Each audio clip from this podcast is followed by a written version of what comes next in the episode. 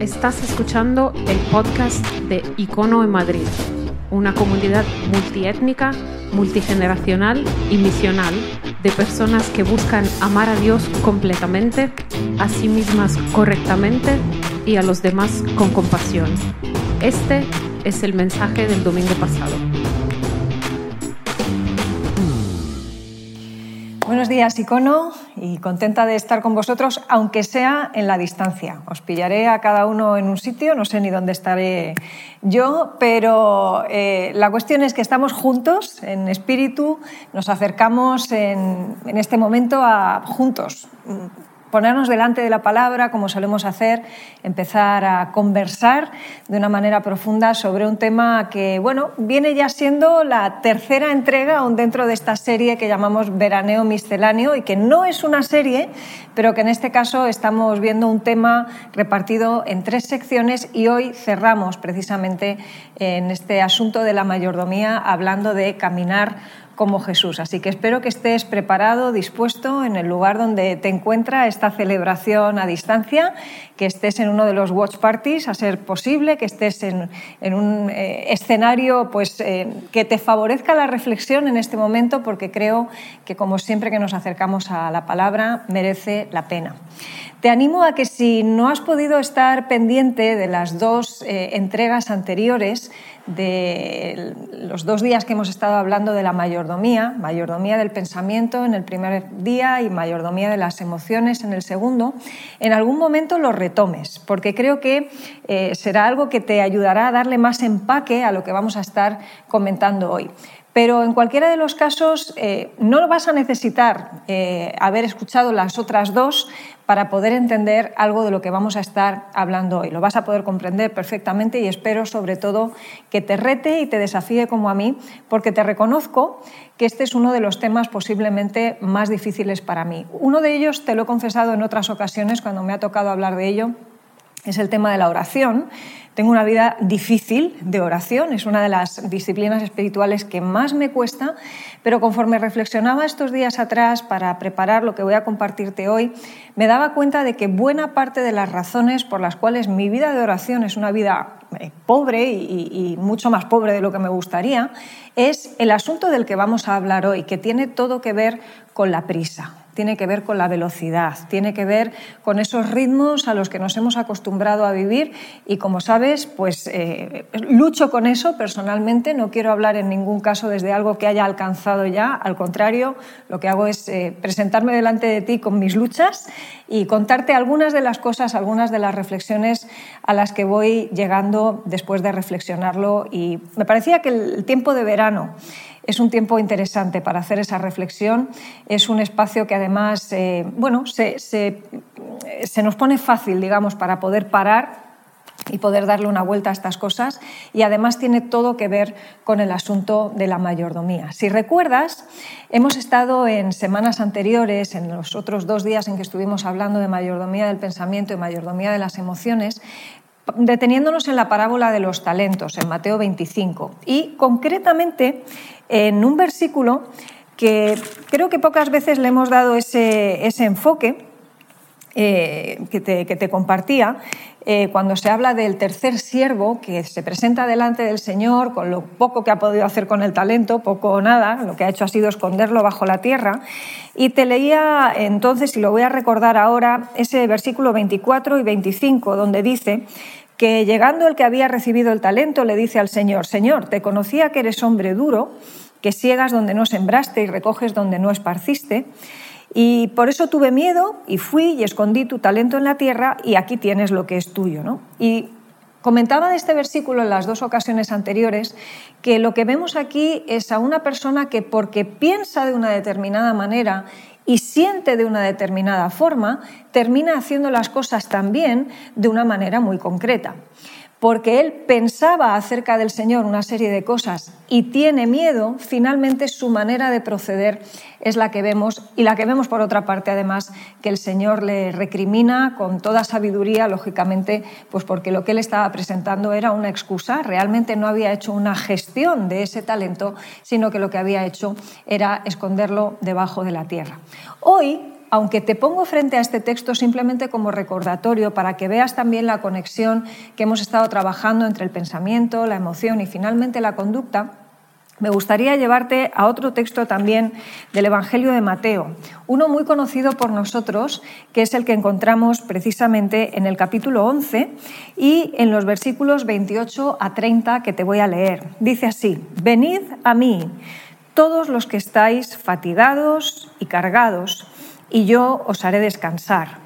Llevad mi yugo sobre vosotros y aprended de mí, que soy manso y humilde de corazón, y hallaréis descanso para vuestras almas, porque mi yugo es cómodo, dice esta versión, y mi carga ligera. Mi yugo es fácil, dice la versión del 60, y habla de los que están trabajados y cargados. Y yo estoy convencida de que todos vosotros, yo cuando leo este texto, eh, me siento, nos sentimos trabajados y cargados. Estoy convencida de que no hay absolutamente nadie que se escape de esa definición. Me atrevería a decir que incluso los niños, a día de hoy, se sienten trabajados y cargados. Y es que al final de lo que nos está hablando Jesús aquí es de una manera alternativa de vivir la vida. Él nos está presentando un yugo, una forma de llevar la carga de la vida que es absolutamente distinta. Nuestras vidas son difíciles, que duda cabe, vienen cargadas de historias que nos pesan y que para nuestros hombros tienen mucho más peso del que muchas veces sentimos que podemos soportar. Y es verdad que no es una opción tener una vida fácil, todas las vidas son difíciles, pero el yugo fácil que ofrece Jesús sí que es una opción, porque lo que hace sistemáticamente Jesús es llamarnos a seguirle, llamarnos a aprender de él, llamarnos a ponernos ese, su yugo, encima para poder vivir de una manera más fácil y más ligera la carga que la vida supone. Realmente el, seguir a Jesús es cierto que lo cuesta todo, el discipulado lo cuesta todo en un sentido, aunque la salvación en Cristo es gratuita, pero Él dice de sí mismo que su yugo es sencillo. Así que de lo que vamos a estar hablando hoy precisamente es, eh, ya digo, no desde una superioridad moral, porque sigo peleándome con este tema, como muchos que me conocéis sabéis, pero esa idea de ¿Qué tipo de yugo me ofrece el Señor que hace que la vida pueda ser más fácil de lo que muchas veces la percibo? Lo que estamos proponiéndonos entonces en, este, en esta última reflexión acerca de la mayordomía, en este caso, es el plantearnos una vida sin prisa.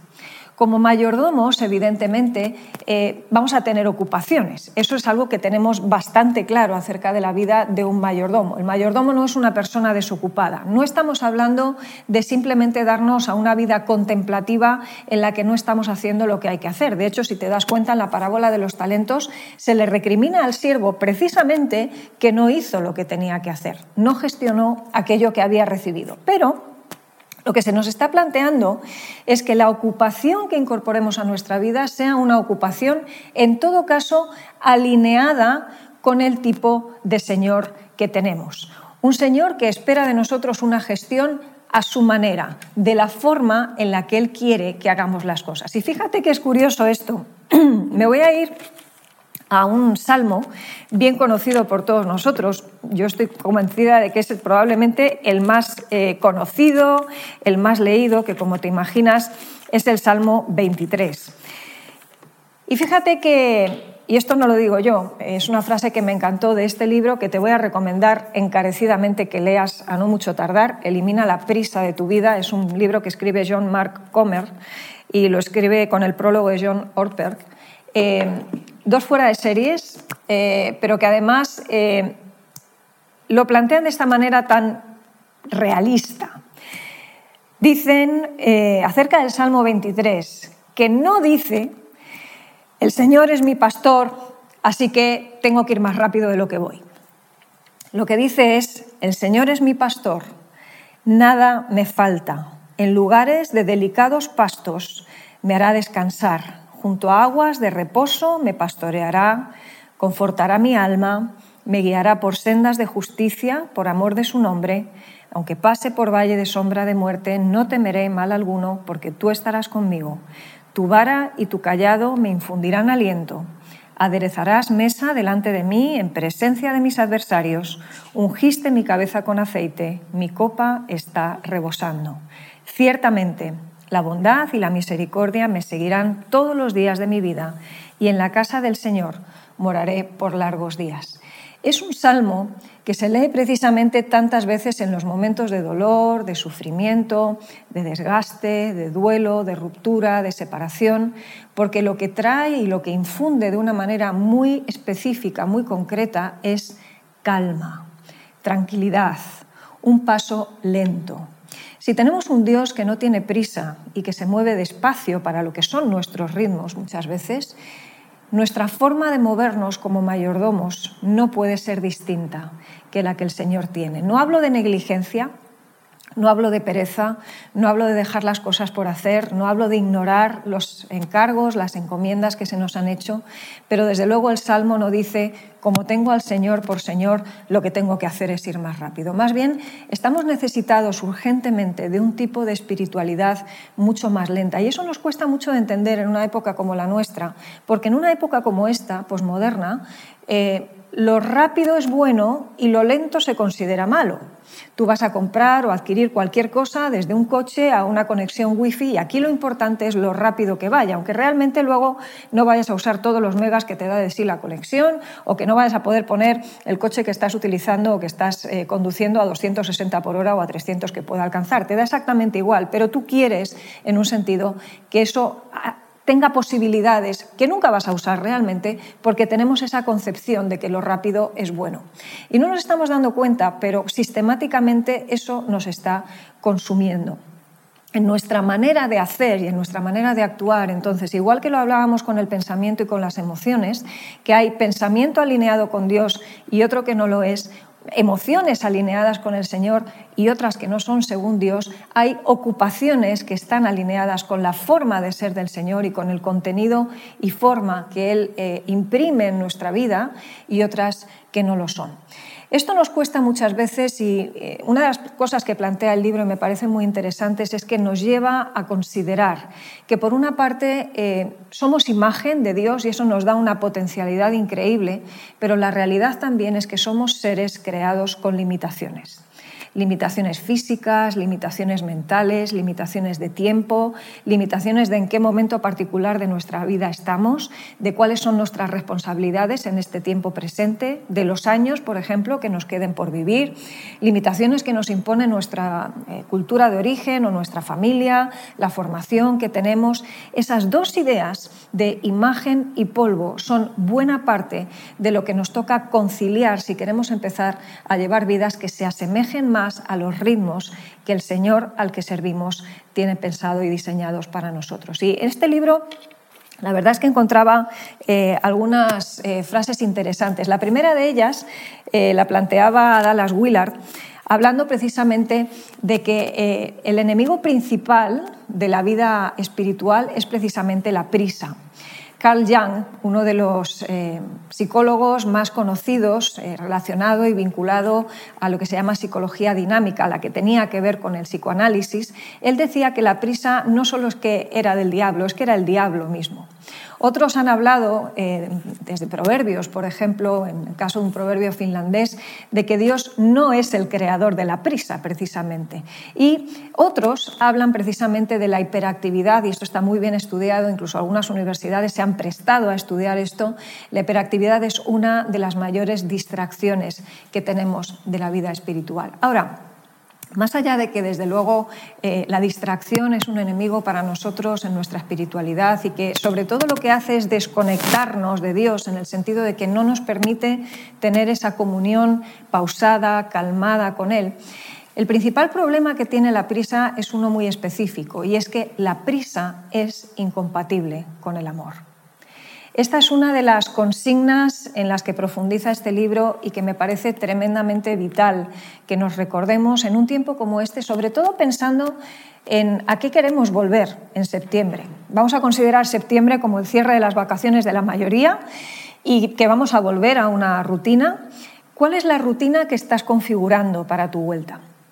Y si bien te decía que, esto es algo que sigo peleando y que sigo luchando, también te reconozco que llevo varios años siendo muy intencional en hacer algunos ajustes y te puedo decir a día de hoy que merece profundamente la pena dedicar las vacaciones en verano a rediseñar a qué tipo de cosas quieres volver en septiembre. Eh, quizá en los dos últimos tres años, dos últimos, sí, quizá tres, eh, he sido un poco más intencional en esto y puedo hablar también desde la bendición de lo que ha supuesto poder decir que no a ciertas cosas, poder decir que sí a otras, poder empezar a reconfigurar eh, las cosas de una manera distinta y darme cuenta a través de este libro en los últimos meses de esa vinculación tan, tan, tan cercana entre la prisa y el amor ha sido quizá un nuevo descubrimiento añadido a lo que ya de por sí en lo experiencial estaba pudiendo vivir. Piénsalo detenidamente y te darás cuenta de que el amor es un consumidor de tiempo. Si tú o yo queremos amar a alguien, eso requiere tiempo de calidad, requiere presencia, requiere escuchar, requiere tomarte el tiempo también para responder en caso de que se te requiera con alguna respuesta. Cuando tienes demasiada ocupación, por el contrario, es muy difícil amar bien. Vamos con prisas, vamos rápidos de un lado para otro. Piensa en un domingo por la mañana cualquiera en el que tienes que llegar a tiempo, por ejemplo, a la celebración, o los niños llevarlos al colegio de lunes a viernes, y te vas a dar cuenta de que los momentos más tensos en una casa se dan en los tiempos de prisas. Ahí perdemos la paciencia, perdemos el gozo, perdemos la paz, perdemos todas esas cosas que, por cierto, están profundamente ligadas al fruto del Espíritu. De hecho, te propongo un pequeño ejercicio. Piensa en la última vez que tuviste un arrebato precisamente por la prisa y te vas a dar cuenta de que el fruto del Espíritu estaba absolutamente ausente en ese escenario. Yo misma lo pienso y mis momentos de prisa, desde luego, están absolutamente carentes de amor, de gozo, de paz, de paciencia, de benignidad y de todas estas otras cosas que conforman el fruto del Espíritu. Así que si tuviera que ponerte, como pone este libro, en diez pequeños elementos que voy a mencionar simplemente muy rápido, eh, a lo que él llama la enfermedad de la prisa, te vas a dar cuenta, eh, como me pasó a mí, de que posiblemente las cumples todas. En este libro mencionan, por ejemplo, cosas como la irritabilidad, la hipersensibilidad, el estar inquietos, el estar adictos al trabajo y permanecer en eso como algo eh, continuado, no como algo puntual. Eh, el, estar adormecidos emocionalmente incluso. ¿no? Este pastor que escribe este libro, luego te contaré y te leeré algún pequeño párrafo, pero habla de, que se da cuenta de esto, de tener las prioridades fuera de lugar, de ser evasivo eh, y, evadirse mediante excesos, ¿no? el no autocuidarse, por ejemplo, el no tener bien organizadas sus disciplinas eh, espirituales, el aislarse, todas estas cosas, yo cuando las leía me daba cuenta de que las cumplía. Es una forma de violencia contemporánea, dice el libro y lo que nos preguntamos, y es hacia donde voy a apuntar en estos últimos minutos, es a si hay alguna alternativa. Jesús le llama a esa alternativa precisamente el yugo fácil, una manera más sencilla de vivir. Y te voy a dar cuatro consignas muy concretas, que luego el libro desarrolla muchísimo más y si te animas a leerlo, pues podrás profundizarlo, pero esas cuatro consignas te van a dar pistas muy concretas. Queremos una espiritualidad más lenta, pero para eso tenemos que hacer espacio no eh, sería una buena solución, como la mayoría suelen decir, yo lo que necesito es más tiempo. Porque tú y yo sabemos que si tuviéramos más tiempo simplemente lo rellenaríamos de nuevo de esas otras muchas cosas que nos inventaríamos y nos sacaríamos de la chistera, porque cuanto más tiempo tenemos, más cosas añadimos también ahí. Sin embargo, si entendemos que de lo que se trata es precisamente con el tiempo que tenemos, con ese contenedor eh, del tiempo que nos ha, nos ha sido dado, empezar a quitar esas otras cosas que no corresponden con la línea de la manera y el talante que nuestro Señor tiene de hacer las cosas, entonces empezaremos a hacer espacio, el espacio necesario, por una parte para recuperar la espiritualidad, pero por otra parte también para que esa espiritualidad sea más lenta. Efesios nos lo plantea de una manera muy clara. En el capítulo 5 nos dice, mirad pues con diligencia cómo andéis, no como necios, sino como sabios. Y me encanta el enfoque del versículo 16, pero los que somos tendentes a rellenar y rellenar y rellenar de contenido el contenedor de nuestro tiempo, solemos fijarnos excesivamente en la palabra aprovechando bien el tiempo en vez de bien. Y esa diferencia de matiz es la que puede marcar completamente el cómo, el de qué manera y finalmente el resultado de la manera que tenemos también de usar el tiempo. Claro, los que tendemos a ser obsesivos, disciplinados y todas estas cosas, nos fijamos en el aprovechando y por eso metemos y metemos. El bien es la clave, si te fijas específicamente en el versículo 17, donde se nos habla de ser entendidos, sabios en definitiva, de cuál es la voluntad de Dios. No se trata de hacer, se trata de hacer bien conforme a la voluntad del Señor al que servimos. Demasiadas cosas entonces son las que tenemos en nuestra vida, muchas de ellas incorrectas, es muchas veces el reflejo, además, eh, de un corazón desordenado, no solamente de una agenda desordenada. Y ese yugo fácil, esa manera más sencilla de llevar las cargas de la vida, las vamos a estar viendo en cuatro cosas muy específicas. La primera de ellas, que quiero poner delante de ti, es incorporar mayor silencio y soledad a tu vida. Una soledad escogida, por una parte, no es una soledad como la que sentimos cuando la gente nos abandona o nos desprecia. Tenemos mucho miedo a la soledad, pero la soledad es un regalo en muchísimas ocasiones y nos debería llamar la atención que Jesús la buscaba sistemáticamente. Ahora, te decía silencio y soledad, porque el silencio es otra de las grandes cosas que nos cuesta. Nos cuesta encontrar lugares donde haya silencio externo, pero incluso cuando lo conseguimos tenemos que reconocer que nos cuesta muchísimo encontrar ese punto de silencio interno en el que nuestra voz y nuestro pensamiento deja de ir tan acelerado y podemos empezar a escuchar la nada y que eso, a pesar del miedo que nos produce, pueda ser algo soportable por nosotros, porque es en ese silencio muchas veces donde conectamos no solo con el Señor, sino con nuestra propia alma también. Hasta que no paramos para empezar a escuchar otras cosas es tremendamente difícil el poder llegar a ese punto que estamos buscando de una espiritualidad más lenta. Y te decía antes que Jesús lo hacía constantemente. Jesús empieza su ministerio inmediatamente después de su bautismo, estando 40 días de ayuno y oración en el desierto. Y un, tipo de ayuno que podía soportarse durante 40 días, no nos volvamos locos, pero desde luego eh, en oración y en soledad. Y ese desierto no necesariamente habla de arena y de mucho calor ese desierto era un espacio en el que había soledad y en el que había silencio. Y un lugar en el que precisamente, no porque fuera el espacio de debilidad, sino por todo lo contrario, porque era el espacio donde Jesús se fortalecía en contacto directo con el Padre, es donde recibe también mayores ataques de Satanás. Piénsalo, porque muchas veces cuando leemos estos textos más bien hacemos una interpretación completamente opuesta. Pensamos en el desierto solamente como el desierto de la vida, el lugar difícil. Aquí Jesús busca constantemente esa palabra, el eremos, el desierto, precisamente para encontrarse de una manera especial con el Padre, estar en oración y profundizando. ¿No nos haría esto muchísimo más eh, mejores mayordomos, en definitiva? personas mucho más cercanas al Señor al que servimos cuando estamos sintonizados constantemente en ese lugar de quietud, en ese lugar de silencio. Ahora, esa es la primera consigna. Voy a la segunda. La segunda es tiempo de descanso y de adoración intencionales, lo que la Biblia llama el sábado. Un sábado que no es un día libre, de hecho, eh, creo que es Eugene Peterson que le llama a este eh, día libre una especie de sábado bastardo, porque dice que es el cruce, es el hijo ilegítimo entre la cultura de nuestro tiempo y el día de descanso. No se trata entonces de tomarnos un día fuera de la oficina para hacer todas esas gestiones que normalmente no podemos hacer en los días de trabajo, porque eso no es el sábado. El sábado es un día en el que la pregunta de rigor tendría que ser casi para todo lo que hagamos, ¿con esto estoy descansando y adorando a la vez?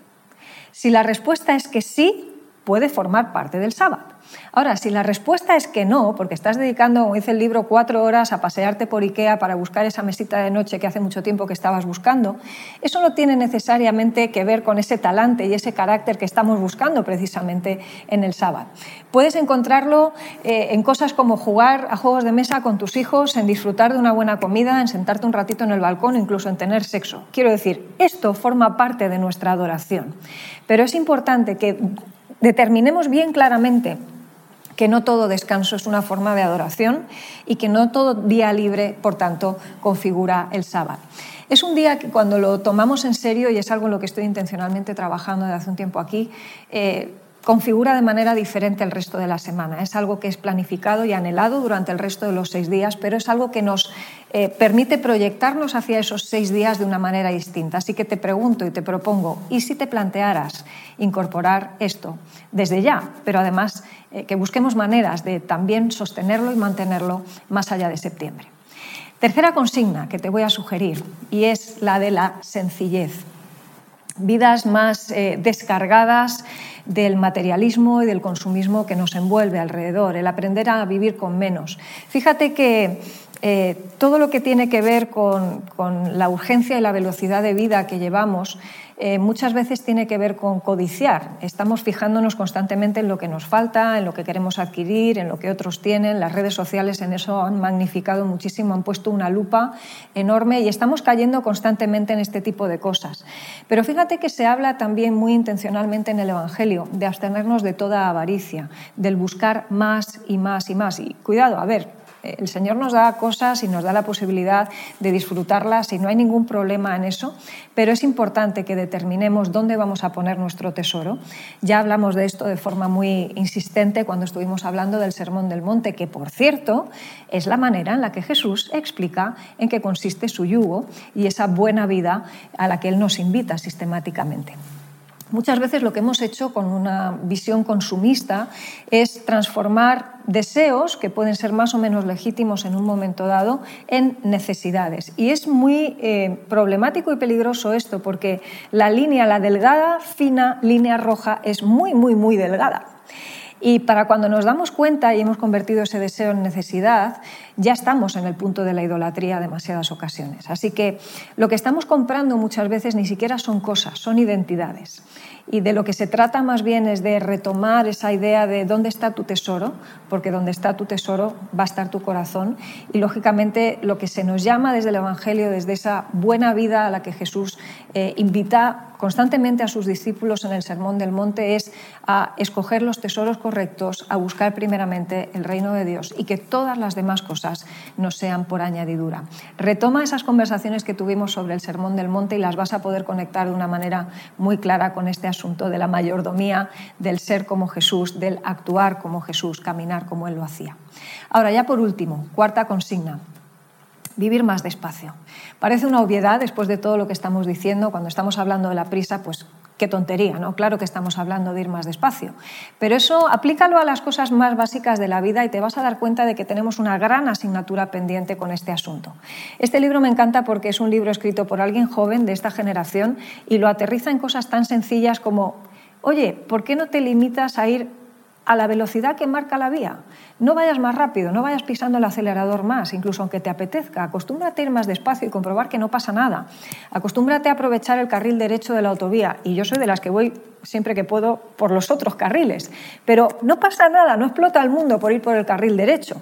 No pasa nada, y de hecho deberíamos, detenernos completamente, completamente cuando llega un stop. No solamente hacer un cede al paso donde pone un stop, sino hacer verdaderamente el stop y respirar hondo en ese momento y efectivamente proseguir, pero proseguir después de haberlo hecho.